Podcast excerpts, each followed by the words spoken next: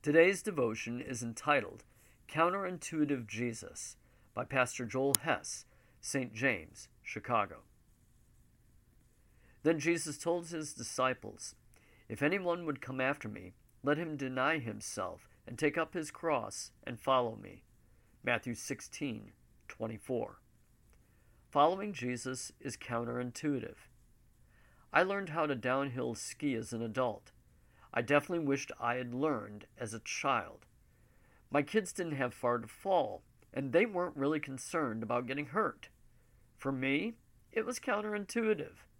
My intuition tells me that flying down a hill in between trees isn't smart.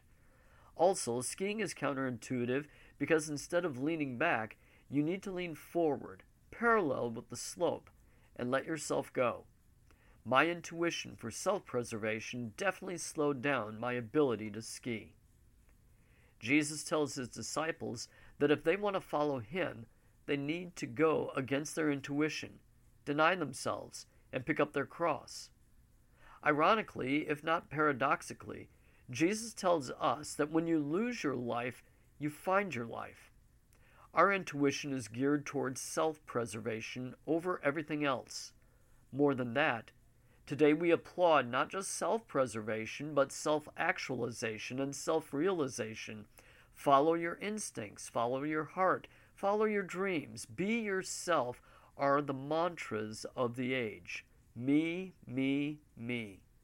Denying yourself is opposite of any slogan we hear today. We want to be the king of our kingdom against God and others. That's our instinct ultimately. We want to make the rules. We want to control our world. We want to come out on top. Yet it's our instincts that get us in trouble, alienate others, and leave us hollow humans. It is our instinct and intuition that brought us any calamity you read about. Jesus calls us to go against our instincts in terms of inventing our own morality, but also in terms of loving others. Jesus tells us to do something that world and most religions call evil. Love your enemies, let alone your neighbor. Be overly generous to those around you. Forgive those who hurt you, even 70 times, seven times. Following Jesus might very well seem to go against your desire to survive, like leaning into the hill when skiing. You might look pretty dumb doing them. You might even look like you hate your life. Yet, who is it that we are following? It is the one who denied himself and even laid down his life for his enemies, you and me. It is the one who picked up the cross a cross too heavy for us to bear. He allowed himself to be stripped of everything for you, for your neighbor, for your enemy. And three days later, he picked it up again. He is risen. You will rise too. You don't need to fear losing your life or falling down. You don't need to live as if this is all we have, so grab it now. You know it will be okay. You are freed to not have to worry about self preservation, self actualization, self realization.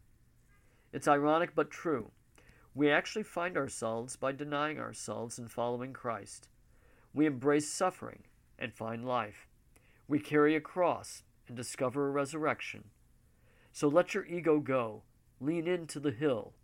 In Christ, we find not only life tomorrow, but today.